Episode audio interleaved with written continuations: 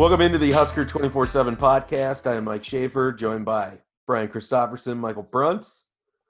Gentlemen, Nebraska changed hemispheres to fix its special teams problems. Your thoughts seem drastic to you at all, Brian Christopherson? Uh, no. Uh, special teams needed fixing, and when you need fixing, you go to uh, Australia. I, I, I think it's a fine remedy.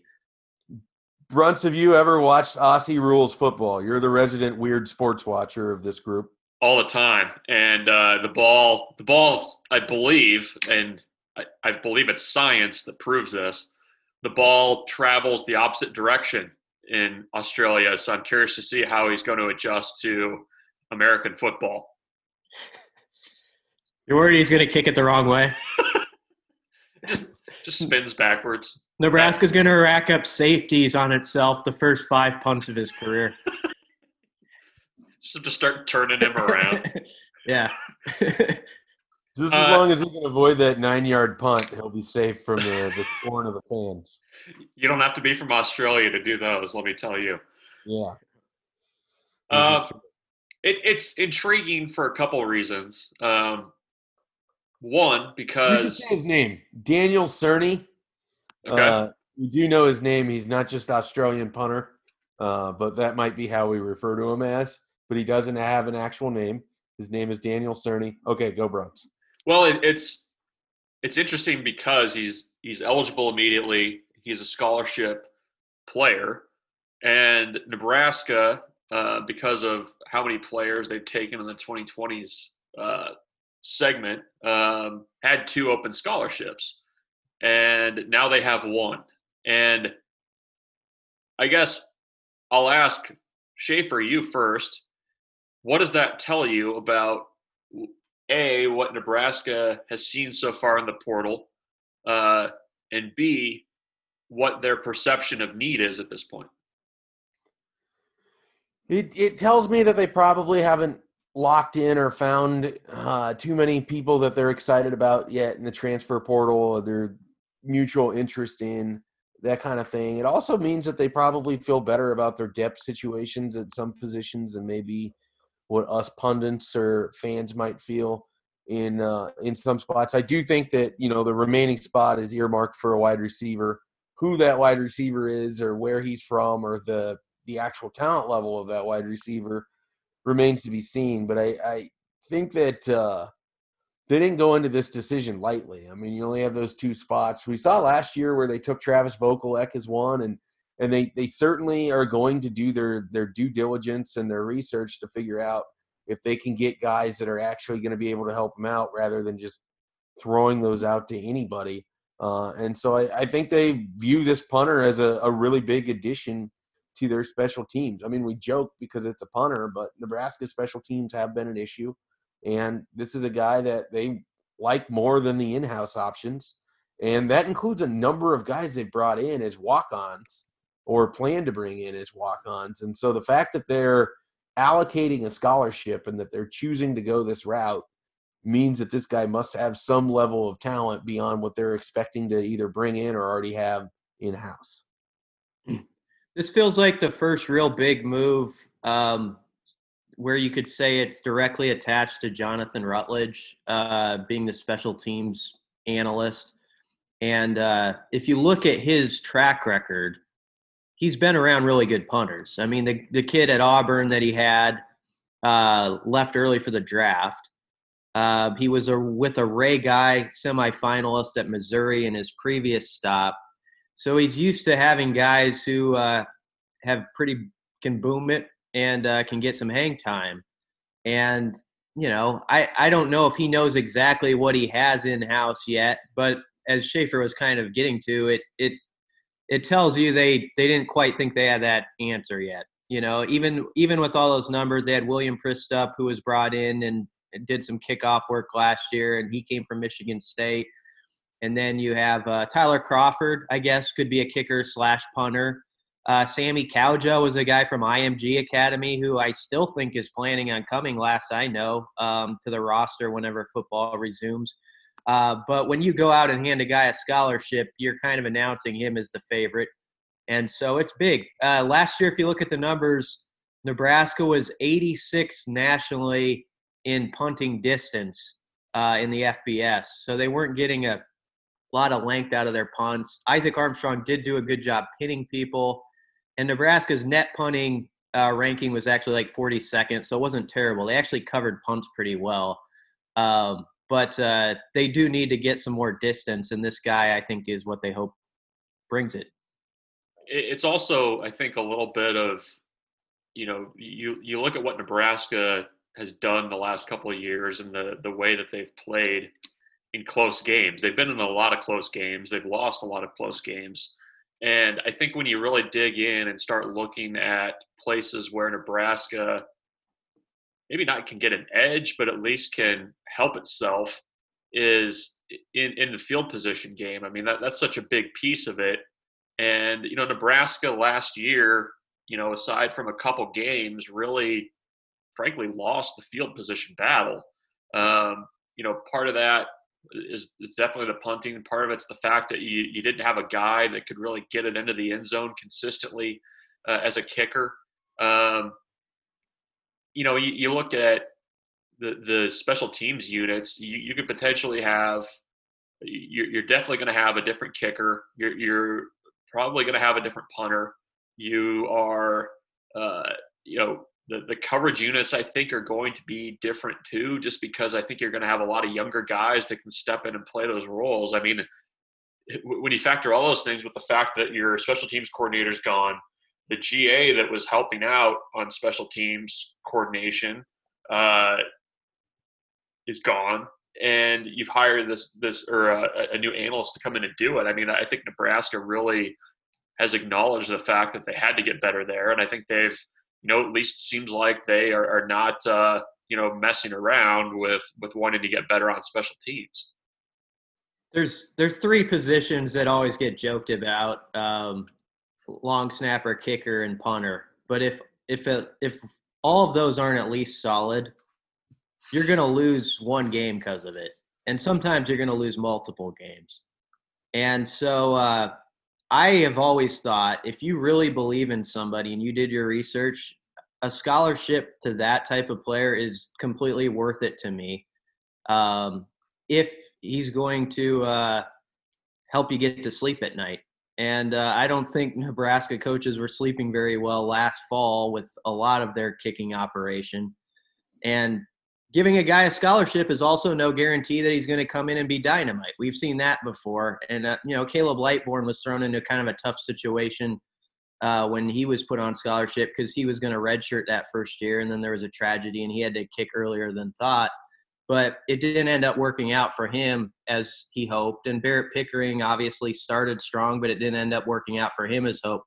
So this is no guarantee that you've solved the problem by any means, and the competition should still be open. Uh, but I can understand why um, why you do give out a scholarship if you feel like you put in your due diligence and you feel like this guy he solidifies this and now I don't have to worry about that. That's one less thing to worry about. That's a good thing. I'm find myself now curious because I, I think it was Noah Vedral last year. Who is going to be the holder for Nebraska, or who had been doing it? Was it Isaac Armstrong and Noah Vedral? Do they have to find a new holder now? Could the Australian guy uh, add this to his duties? Yeah, Bruns, who's the holder? It was it was Vedral. Um, I, saw I, I, noted that in a highlight I think a couple weeks ago that that Vedral was was holding. Armstrong did some of it too, um, but yeah, I mean it, it's going to be completely new group over there, um, which I mean it's not a bad thing. I mean you you go back to how special teams issues can kind of bleed over into other areas too. I mean I feel like you know, with, with Nebraska's kicking situation being what it was last season, I, I do believe that it affected play calling and the way that Nebraska's offense ran once it got on the other side of the field. I mean, I, I really think that, you know, Nebraska couldn't count on three points even if they, you know, got to the opponent's 20 last year. I mean, that's just kind of how shaky they were. So I think that's another area that, that could potentially be improved by just frankly having somebody that can do their damn job. I mean, that, that's kind of where you're at um, on special teams now is, you know, you don't want to hear you don't want to hear about those guys. You don't want to have to really rehash it and how they're doing and that kind of stuff. And that when that's happening, I mean, that's a reflection of guys just going in and, and, and doing what they're supposed to do.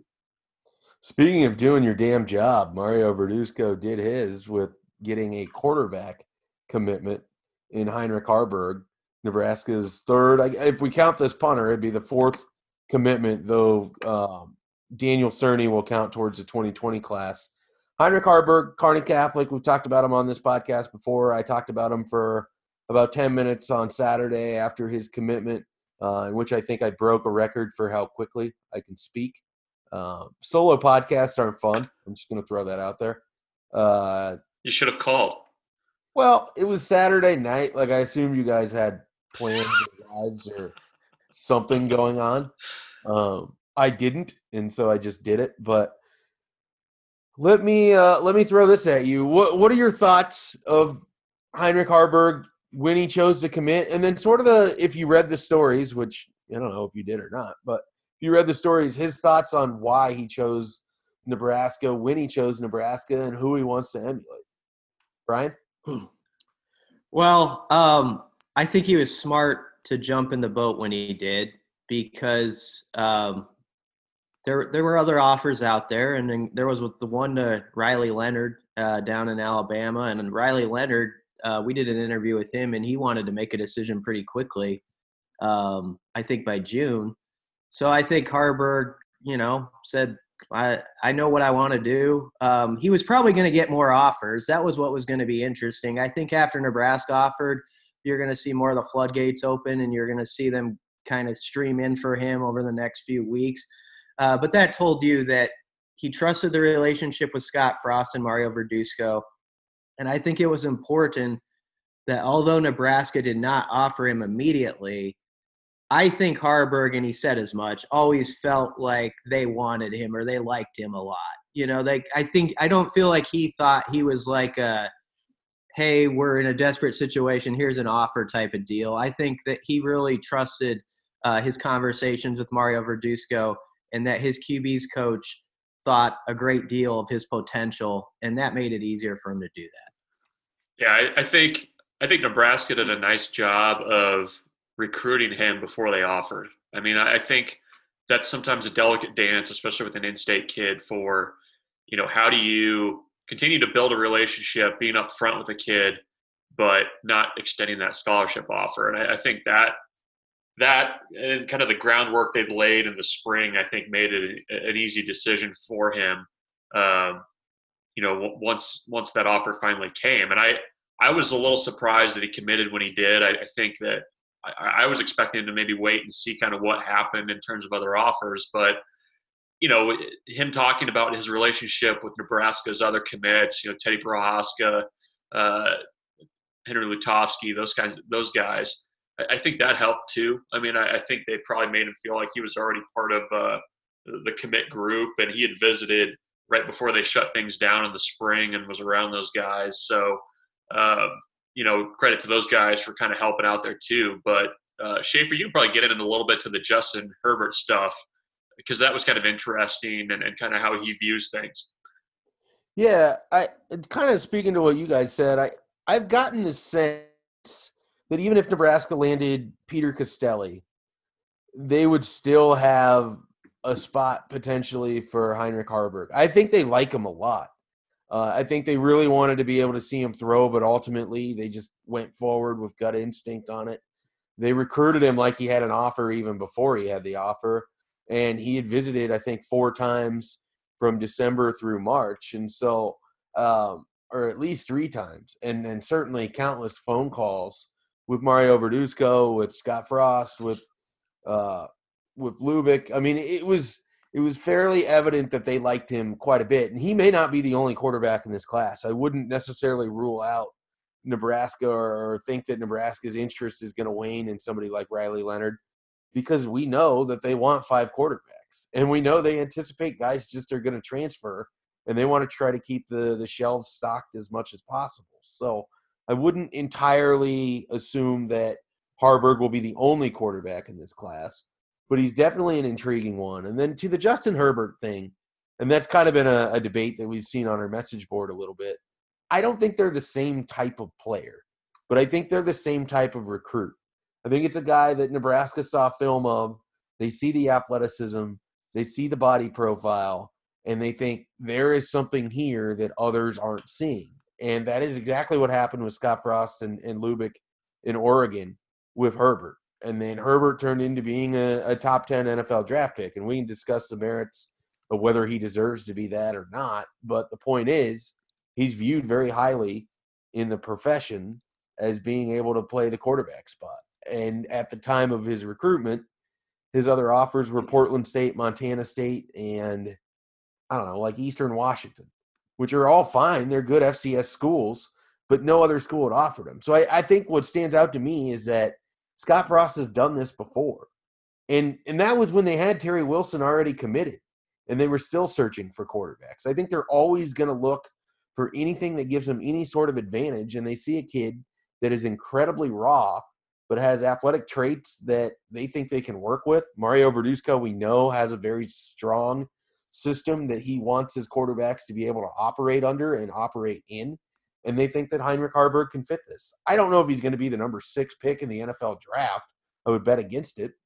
But at the same time, there is at least a precedent where Nebraska has, or people now at Nebraska, have found guys like this and had success with them, or at least those players went on to have success. So I'm uh, I'm very curious with Haarberg. I really like his athleticism. I know that his tape, you know, that leaves a little bit desired in terms of throwing, but I'm I'm just going to be really curious to see how this all sort of plays out because if worse comes to worse, I think you have a really athletic tight end on your hands, and that's not the worst thing either. Yeah, I thought your uh, Herbert story was really good because I thought it was I could see where Haarberg would hear that tale of his recruitment and get motivated by it. Not for the, all the reasons you mentioned, but also the in-state kid thing. You know, Herbert was an Oregon guy. Oregon at the time was a program that was uh, kind of middling a little bit. They had kind of went, you know, they had had their peak years and they had kind of stumbled around. And he goes there and he kind of helps build them back up. And this last year, they made it in the top 10 and won a Rose Bowl. And so if I'm a guy like Haarberg, I see that story and I see, oh, I'm about the same stature as this guy. Um, and also recruited kind of to the same level as this guy, and, and it would be very appealing. Um, but Haarberg's numbers, like on the track, I think he would, if they had actually had a spring track season, it would have been really fun to see what he would have done it this this year. Because I think he was thinking about going like sub ten eight, I think, or something like that. And his numbers that he was talking about would have stacked up with anybody that we're, we're, else we've been talking about as far as a QB prospect. So this guy doesn't take a back seat athletically to anybody in that in that respect, especially for a guy that's size 17 uh, feet. It's amazing that he can move like that. Somebody, you guys, you guys have seen the picture of him and Mario together, right? Where it's like his his feet is like the size of Mario's lower body, basically. They they look the photo looks like it's been altered. Like like they basically like stretched the bottom like third of the photo. Yeah. And it's yeah. but it's I don't know. I mean the fact that it's an in-state kid, it's it's kind of remarkable that Nebraska hasn't had a an in-state quarterback commit stick since Mike McLaughlin in, in 2001. Um, so I don't know. I mean, I and I always go back to what Mario Verduzco told us right after they got to Nebraska was that you know they look for guys that can run first because they feel like they can do enough with the throwing motion to make that work. And like you guys said, I think there's plenty to a, a, good place to start with Haarberg with, with that athleticism that he probably doesn't get credit for as a six foot five guy with you know size 17 18 feet here's something else that i think is is sort of interesting in the timing of all of it heard from several people that would have a pretty strong indication that this would be true but had Haarberg not committed on saturday he's likely holding an iowa offer right now which given everything going around with Nebraska and Iowa and Keagan Johnson and recruiting would have certainly been a fascinating powder keg to see that all play out as well. So uh, you don't think of Heinrich Haarberg as an Iowa type quarterback, but he was of interest to a lot of programs. And, uh, you know, I, I think that he was starting to hear from some really big ones too, in a very, you know, introductory way. But it's good for Nebraska that this is probably shut down when it did. It, it might have played in Nebraska's favor a little a bit that he wasn't able to work out in front of some of these other programs or have this track season. That may have helped them. Because I don't think his recruitment, as much as he likes these coaches, I don't know if he was always going to end up at Nebraska if he had all the other options under the sun. But with the way that it played out, Nebraska was going to be the one that he was likely to end up with. And I think they've got a guy that they can certainly work with and develop and who has the attitude that he wants to take his time to do this too. I mean, when you talk to him, you get the sense that he's not anticipating he's going to see the field for several years. And I think that's really good to have that attitude because he knows that there's a lot of development left before he's going to be able to kind of turn it loose. And so I think that's a big thing as well. All right, football wasn't the only thing that uh, that picked up some good news this week. When we come back here on the Husker 24/7 podcast, we'll get into an addition for the basketball program and what that means. And are they done? Is this is this it? Are they are they finished adding players? We'll put Michael Bruntz to the test. That more on the Husker 24/7 podcast.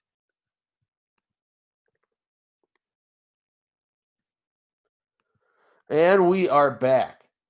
As mentioned, we're going to do a little bit of basketball talk here. Nebraska picked up a center, I believe. Can we are we allowed to say that they got a center? Is this a thing that Nebraska basketball recruits? I know that it's it's uh guards in basketball are like the old wide receivers in football. Nebraska's taking too many of them, and they're not focused on the uh, the big boys. Michael Bruntz, what can you tell us about Nebraska's newest addition? Yeah, Eduardo Andre, uh, a bit of a surprise commitment. Uh, wasn't a guy that was really on uh, the radar publicly with Nebraska, but uh, he committed this morning. Uh, recording this on Tuesday. Uh, six foot ten, 220 pounder uh, lefty, which is always a little intriguing uh, when you're talking about a post player. He's at Compass Prep in Arizona. Uh, had spent his first three seasons in in the Dallas area. He's originally from Angola, moved to England when he was four, and then came over to the states. Um, you know, once it was pretty clear that he was going to uh, have a have a future in basketball. He's only been, only been playing organized basketball since he was 15. So put all that together, and you essentially have a prospect who is very the ceiling's high. He's a developmental guy that I'm sure Fred Hoiberg is, is looking at his film thinking, you know, he, he can run the floor, he can shoot a little bit, he can protect the rim, but with the opportunity to develop him, put some weight on him, uh, he can be a pretty intriguing prospect. 24 7 Sports ranks him an 89 overall, which is just shy of four star status. And some of the schools that were involved with him Maryland, Texas A&M, Illinois. So it's not a situation where kind of out of the blue commit who you know Nebraska beat out a few mid majors for. Definitely a guy that uh, was coveted by a number of programs, especially at this point in the recruiting period where everybody's kind of trying to fill that last scholarship or two and add some more depth. And Nebraska, I think, did a, a nice job here of convincing him that Fred Hoiberg, with his NBA connections, where he's coached before, the type of players that he's done well with, uh, would, would, it also fit uh, what this kid does as well? So a little bit of a surprise to wake up to on Tuesday morning, but uh, Nebraska now full for their scholarship allotment. I mean, I, I liked it on the surface because he doesn't have to uh, he doesn't have to be that guy right away. He can he can take a year, a couple years, and develop. Hopefully, by the second year, starting to see something out of him, or at least the potential in him.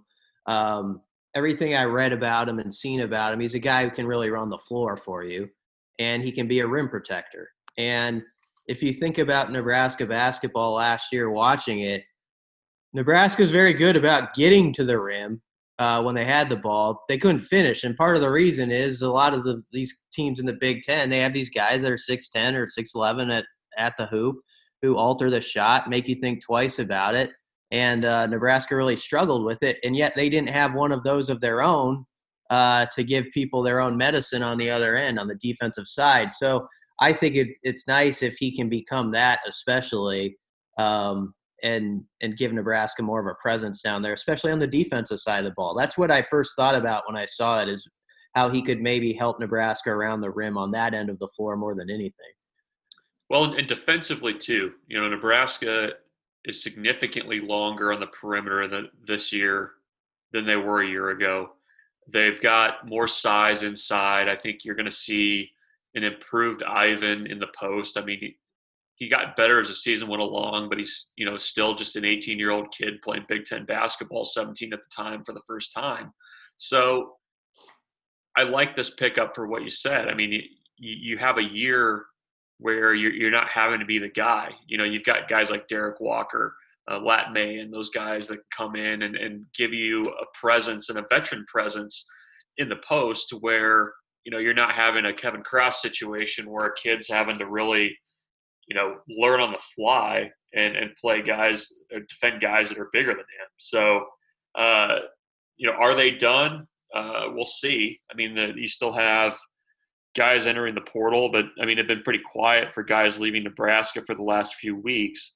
And, you know, I, I just think that uh, when you look at the way Nebraska's roster is right now, I, I, think they've checked a lot of their needs um, to, to, to, pair with those guys coming off of redshirt years and the few guys coming back. So uh, I, I, don't anticipate that you're going to see, you know, a, ton more movement. But I, just think that uh, you know, even though this is another kind of rebuild, reshuffling of the chairs for this roster, I, think this group is going to be a lot more talented than uh, than what they had last year for sure.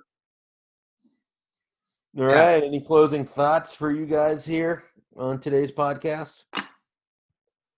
BC, uh, actually, before we go, um, you had a chance to talk with Randolph Kpai, who yeah. has been committed to Nebraska since January through no fault of his own. Not a guy that gets talked about a lot or we write about a lot, despite the fact he's very highly rated. He's the highest rated of Nebraska's seven commitments.